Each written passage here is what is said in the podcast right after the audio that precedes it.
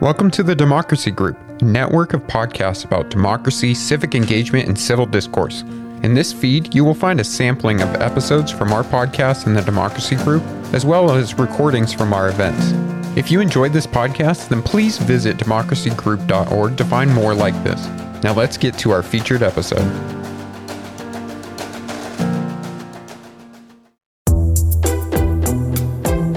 Hello, I'm Will Hitchcock. And I'm Debbie Kang, sitting in for Siva Vaidhyanathan. And from the University of Virginia's Karsh Institute, this is Democracy in Danger. Will, thanks for having me on the show again. It's a pleasure, Debbie. And really, we couldn't have a better guest host for our topic today because we're revisiting one of the most troubled aspects of U.S. democracy and society, namely America's fraught immigration policies.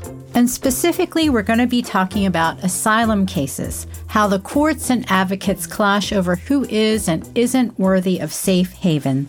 Debbie, we know that the legal hurdles for seeking asylum in the United States are very high, and they're especially high for Latin Americans. And they've only gotten worse in the last few years. The influx of women, children, and families across the southwestern border has intensified. Our legal system has frozen. Debbie, is it true that there's a backlog of nearly 2 million asylum cases that are stalled in our immigration system? Yes, that's correct. And while this dilemma is associated with Donald Trump's cruel immigration policies, really the problem goes way back. You'll remember that in 2014, there was an increase in families migrating together and children crossing the southern border alone. By 2018, about half of the arrests at the U.S. Mexico border involved families and unaccompanied minors. Well, a major driver behind these migrations is instability and violence in places like El Salvador, Honduras, and Guatemala, and not just political violence, but gendered violence against women and LGBTQ people who are especially at risk in their home countries. Well, our guest today is a historian from the University of New Mexico who has been leveraging her academic expertise in support of difficult and often harrowing asylum cases where sexual violence is driving people to flee their homes and seek entry into the United States. We're joined in the studio by Kim Gauderman, She's the editor of a new handbook called Practicing Asylum. The book teaches academics how to become advocates on behalf of asylum seekers who are fleeing sexual based violence. Kim, welcome to Democracy in Danger. Thank you, Debbie. It's a pleasure to be here with you and with Will. Kim, the contributors to your book come from disciplines like anthropology and history. You've also got legal scholars and advocates. And the common thread is that they've all been working in the trenches to bring the ivory tower into action in asylum cases. So tell us your story. What drew you to this work, and what were your first experiences like? Well, like many academics who get brought into expert witnessing, my first contact was uh, an email that came out of the blue from an attorney in New York City. And when I received that email, because it was so unexpected, I at first thought that it was an error that had been misdirected. And when I went back through my emails and looked, I saw that indeed this attorney was contacting me about domestic violence in Ecuador. So at that point, I contacted a friend of mine, uh, Dr. Tom Davies, who is well known as a, an expert witness. He had been practicing for decades. So uh, I called him up and I said, So, Tom, do you think I can be helpful? I'm a colonial historian. Do I have the skill set that I need to be helpful in asylum cases? And he said, Absolutely, you do. And so I worked with Tom Davies. He mentored me, and my first cases for asylum were for LGBTQ plus cases for Peruvians. And then I expanded to include gender based violence cases for women and children. And then I geographically expanded to the Northern Triangle, first Guatemala and then El Salvador and then finally Honduras. Um, but I've kept my thematic focus as an expert witness on gender based and sexuality based cases. Kimberly, let me ask you to step back a moment and just set the stage for our listeners and fill in for us um, some of the important legal distinctions that we're dealing with here. What is an asylum seeker? What does American law say about asylum versus other kinds of migration? The terms are really important, aren't they? Um, they really are. I think it's very important to recognize that those uh, individuals who are seeking asylum are fleeing harm um, in their countries of origin. But asylum has very rigid standards. And for asylum seekers, you must be seeking um, relief on at least one of five grounds race, religion, nation, political opinion, or in the cases that I work on, most often, particular social group. Now, what these grounds have in common is that they are group identities. They're corporate identities. They're identities that you cannot change or are so fundamental you should not have to change. And the connection between the harm then and the ground must be that the person who is harming you is not harming you for personal reasons. It's not common crime, right? It's because they view you as a member in one of these groups, right? Uh, the difficult part about the basic requirements for asylum is that the harm they've experienced is usually really personal. They interpret it as a personal, intimate crime. In our asylum system, we have to be able to demonstrate that the harm that the individual experienced is not because of individual characteristics, but because of group characteristics. And this is why an expert witness can be so important in these cases. Group identity is culturally defined. And so an expert witness is able to substantiate these different group interpretations of identity in ways that those who uh, do not understand, have not studied that country as deeply, right, might not perceive. So, Kimberly, how does your perspective as a scholar of early modern Latin American history actually serve what you're doing in the modern and contemporary time. It it always strikes me as uh, you know intimidating for people to jump from era to era as scholars. Have you found continuities, disruptions? How does this historical background bring you to this uh, to this contemporary topic? Well, uh, thank you for that question. Uh, indeed, uh, when I got that first email, uh, I thought, um, why is she contacting me? A colonial historian for a modern day case. Uh, and I did later find out how she found me. Um, I was in a database that I learned about later. Uh, as a, an early historian, uh, I've always focused on indigeneity and gender uh, and sexuality. And so the connection for me to these issues in the modern period have been consistent. As an early historian, I have learned how to look at denaturalizing uh, social relations. And uh, I've always taught modern Latin American courses at UNM, but certainly since um, I've become an expert witness, I have broadened, right, the breadth of courses that I, I teach to include um, modern issues, right, of LGBT plus persons in Honduras, for example, or classes that include the Garifuna, um, Afro-Hondurans uh, as another example. And as a modern and an early historian, I really see that the issues that we face for the asylum cases that I work on anyway these are, these are questions of the nation state. These are modern issues that can't simply be swept into some type of category uh, loosely configured as the colonial legacy. And if we're not able to look specifically and see the culpability of the nation state and the inability of particular states to protect their citizenry, then we're not going to be able to understand the origins of these problems and um, be able to resolve them. So, Kim, if we can, let's dive into some of the cases you've been involved in. You and your colleague, Gabriela Torres, an anthropologist who works on Guatemala, the two of you begin one chapter with two composite cases as an illustration of the sadly commonplace occurrences advocates are likely to encounter. That is, Latin American women who have faced sexual violence. One is a lesbian whose attackers tried to, quote, make her a woman. The other is essentially kidnapped and tortured by her boyfriend. What do the similarities and differences in their stories reveal about how the U.S. asylum system operates?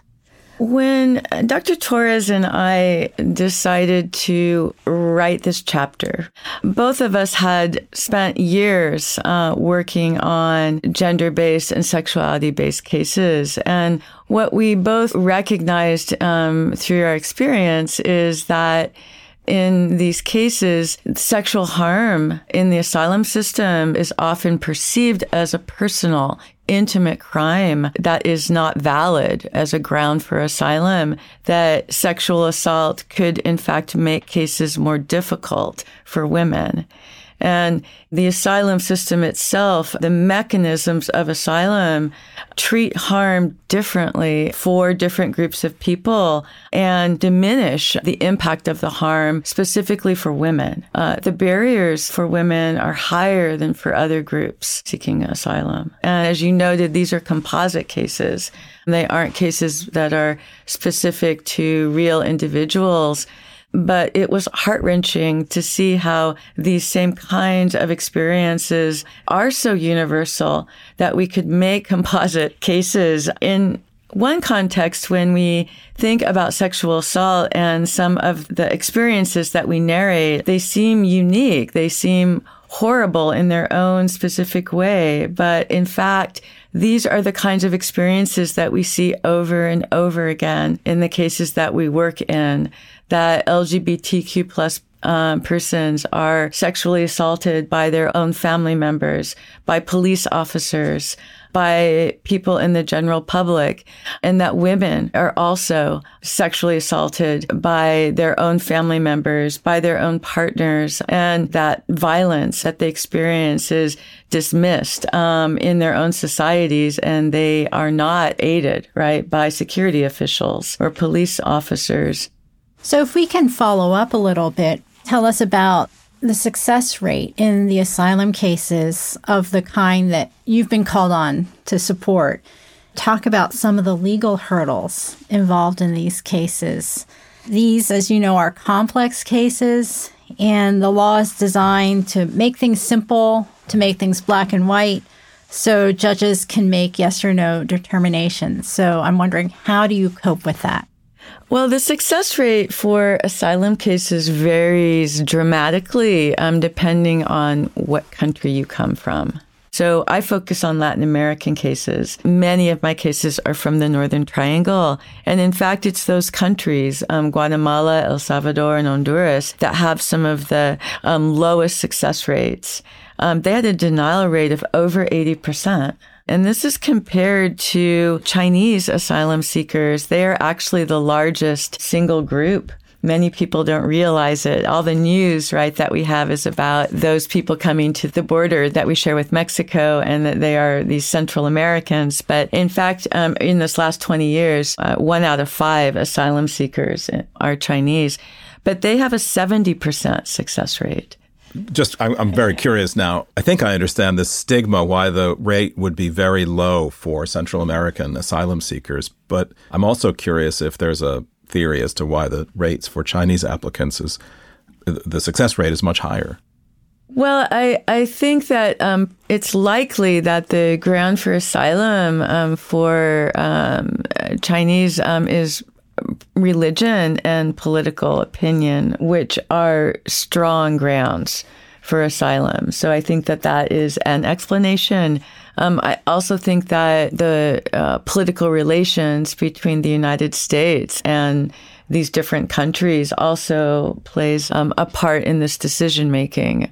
We know the United States government has supported um, dictatorships in um, Latin America and specifically in Central America. And it's also true that um, the United States continues, right, to support uh, administrations in Central America that are known to be violators of human rights. And so it would be contrary, perhaps, to um, our government's interest to support regimes, um, and then in another right realm, um, say those who are fleeing those regimes that we support, right, um, deserve to be protected. So I, I think that relations, foreign relations, also plays a part in determining which groups are more likely to be allowed to pursue asylum claims in the United States.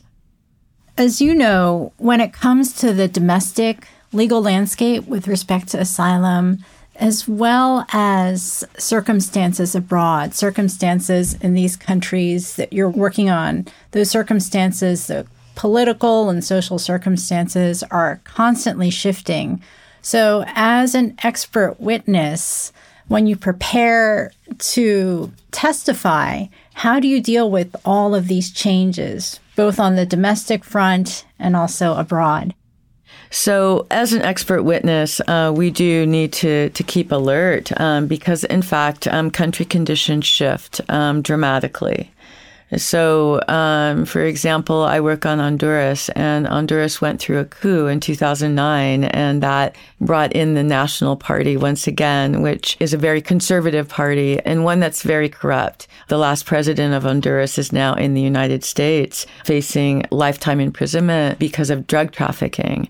So, when those events occur, um, as an expert witness, that is when uh, you have to dig deep to try to understand what are the political um, ramifications of these regime changes and how are they affecting right the specific groups that one is working with. So for me right working in honduras was to track what the effect was on women um, and lgbtq plus persons. How were they affected by this high level narco trafficking what kind of support right were gangs getting from the national government that were then targeting the groups that I'm working with. Because again, for asylum, it's not enough to point to harm.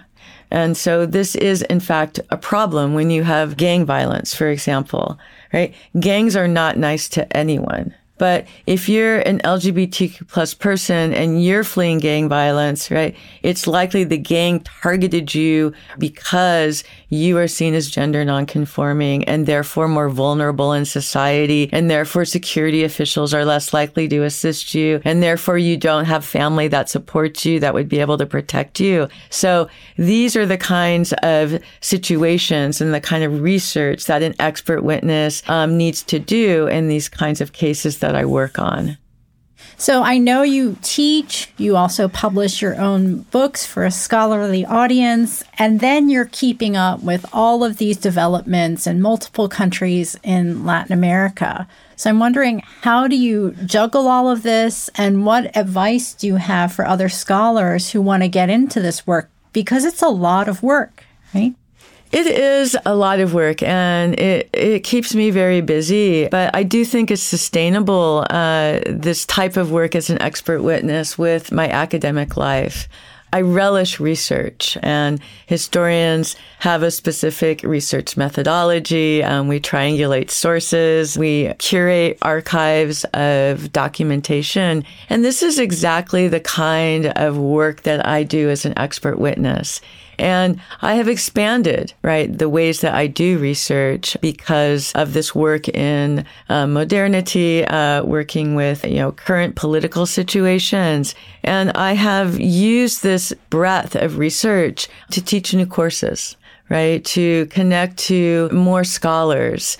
And it brings the skill set of a historian directly into issues of social justice um, is this is the kind of research that has direct impact on how people are going to live, where they're going to live, if they're going to live. And being in a courtroom and writing um, affidavits, it is another venue for our teaching because essentially what we're doing is teaching attorneys, we're teaching judges about conditions in countries that we know very well in order to provide information ultimately to an immigration judge so that that judge can make an informed decision about the status of an individual.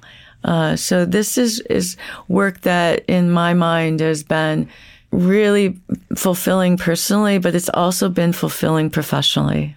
Kimberly, I, I wonder if you can swoop back up and look at the big picture for a sec. Um, asylum and immigration have become so complex, they involve so much chicanery. You know, there's misinformation about it. It's heavily politicized. It's become a, a third rail in many ways of our politics you know, there's a lot of bad faith out there with respect to our, our immigration policies and how they function or don't function.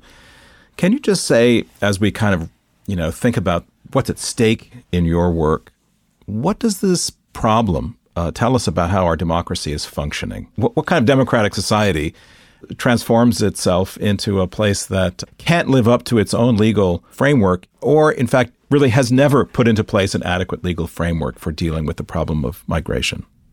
I think it's important to start by clarifying that immigration law itself is in the purview of Congress. And the last overhaul of our immigration um, and nationalization code was in 1996. What that means is that we have been living with the same immigration laws since 96. And yet we all know that immigration restrictions have increased. And so the question is, how can the law stay the same? Right? A law that Congress has authority over. And yet there have been really dramatic shifts to restrict asylum, to detain asylum seekers, to detain women and children asylum seekers. Right? What's the connection to that? And I will say that in this process, the power of the executive branch increased because Congress, people that we vote for have failed to take action on this important issue. Right. And we saw under the Trump administration restrictions to deny asylum specifically for women specifically um, for those who are fleeing gang violence. So the president, the, through the executive power, is able to enact policies. And we've seen this in the enactment of Title 42, which is the health um, law that's been used to deny asylum seekers the right to even ask for asylum. It immediately expels them um, outside the border into Mexico. That was begun under President Trump, but President Biden Biden has continued this action um, that many find unconstitutional because Title 8 says that those who are fleeing harm have the right to ask for protection and that we as a country must provide a process for them to demonstrate that they are deserving of that protection. We are violating international refugee law as well by putting people back into harm who, in fact, have um, a legitimate request for us to consider their safety. So, what's happening in immigration is happening outside of the will of the people. Well, Kimberly Gauderman, thank you so much for joining us on Democracy in Danger. Thank you. It's been a pleasure to be with you.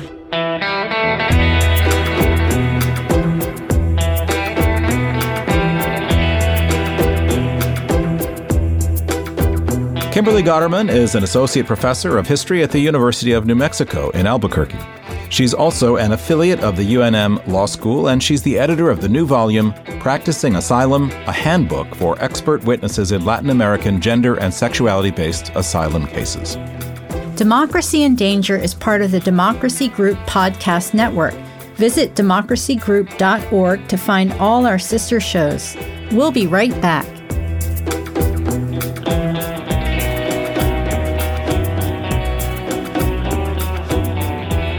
Debbie, there is a lot of academic expertise that goes into this work, and Kimberly talked a lot about her training and how it applies to this work. But I imagine there's also a certain amount of emotional depths or emotional reserves that expert witnesses have to draw upon as well. It's not just an academic problem, right? I mean, we're talking about individuals who are suffering grave harm, who are seeking safety. How do scholars like yourself balance the you know, legal complexities and the academic work against what I'm sure must be a certain emotional quality to this work? Do they fuel each other or do you have to kind of keep these things separated? Yeah, for sure. Those two things fuel each other. And I think one of the things that keeps me going in my own expert witness work, and this is very similar to what Kim was saying, is the client and knowing that our work has a real impact on our clients themselves. Our research has an impact, in Kim's case, on whether or not they live or die. For me, my research has an impact often on whether or not our client gets to be out of prison or on bond. So definitely knowing that that's that's one of the best kinds of motivations. Yeah, I can imagine that you know, having that sense that you are really addressing the harm that individual people, real individual people, are suffering is difficult, but also motivating. Just to pull back a little bit on this problem of asylum, though, I mean, the idea of asylum wasn't it, in a sense, designed to offer refuge to people who were persecuted for what we might imagine to be conventional notions of persecution. I can't practice my religious freedom in country X. I'm persecuted for it, so I want to flee to the United States. Uh, I can't pursue my political interests here. I'm being persecuted for them, so I want to flee. Why has bringing sexual persecution, gender based persecution into the asylum framework been so difficult? The problem here is that there's a long connection uh, between asylum policy and the Cold War. So, for many, many years, U.S. asylum policy was used as a tool to combat communism at home and abroad. So to embarrass the communists, yeah, to embarrass yeah. communists. And so, uh, the United States, in admitting asylum seekers and refugees, often privileged those individuals from communist leaning or communist countries themselves. And in 1980, the United States, through the 1980 Refugee Act, tried to change that and they tried to decouple refugee admissions from these ideological and geopolitical priorities. But that still comes back, and we see that in the disparate admission of Ukrainian refugees and how we're treating Latin American asylum seekers at the border. We still see the lingering effects, the legacies of the Cold War in our asylum policy. And what Kimberly pointed to was that Chinese applicants have a higher success rate, and that may very well yes. be because there is the, uh, a geopolitical rivalry. Yes. That also goes back to the Cold War. Yes. Do you think, Debbie, just reflecting a little bit on the work that expert witnesses do, you know, Kimberly pointed out that the success rate of asylum seekers from Central Latin America is pretty low. Uh, is there a danger that you just begin to feel like the system is broken and can't be reformed? Or are there occasional sort of shafts of sunlight where you think, wait a minute, there's an opportunity here to improve things? You know, what Kimberly pointed to is that it's discouraging to see how little the Biden administration has done to dismantle some of the Trump era executive orders uh, that have made asylum even more difficult than it already was. But there must be some sense that if only we can change the conversation, if only we can push a little harder, we can improve the system. I'm just wondering how expert witnesses deal with this problem of mm-hmm. always feeling like you're on the short end of the stick. Yeah, I think the rays of light here are the immigration attorneys, the federal defenders, the many immigration nonprofits who are working to transform the legal landscape for immigrants and asylum seekers. I think there's a network of us and we we definitely look to each other to try to to make change and to reform the system but that said biden as you know is under enormous pressure to once again placate constituents who might favor anti-immigrant or restrictionist policies the politicization of asylum beyond its initial purpose, which is to provide refuge for political refugees and for spiritual refugees, religious refugees, and others, is one of the most cynical developments in our politics, essentially uh, using the framework of, of race and, and racial panic to define the question of immigration and asylum in particular. And it's not surprising given what we know about the American polity, but it's such a betrayal of the initial purposes of having an asylum regime to begin with, which is to offer genuine safe havens for those who are suffering, for so many reasons, persecution in their home country. Yes. And the most robust forms of our asylum and refugee system emerged out of World War II and the horrors of the Holocaust and this idea of never again, never again are we going to commit this kind of wide scale racism and terror committed by Nazi Germany. But those lessons are slowly being forgotten. And I think that's why you're seeing these really horrible racist tropes being applied to refugees and asylum seekers once again.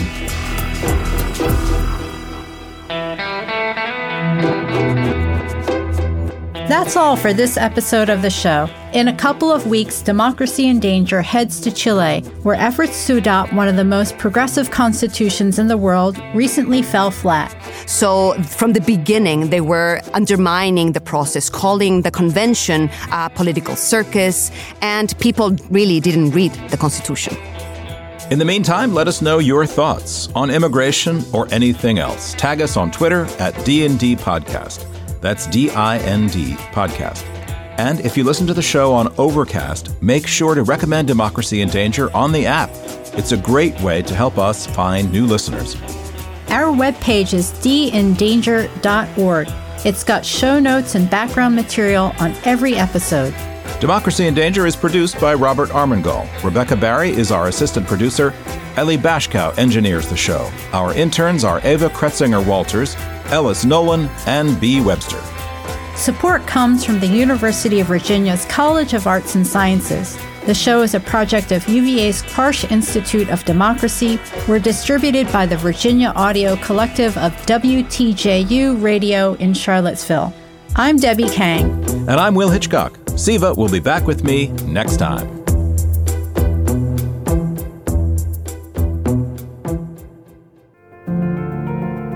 Thank you for listening to this episode from the Democracy Group.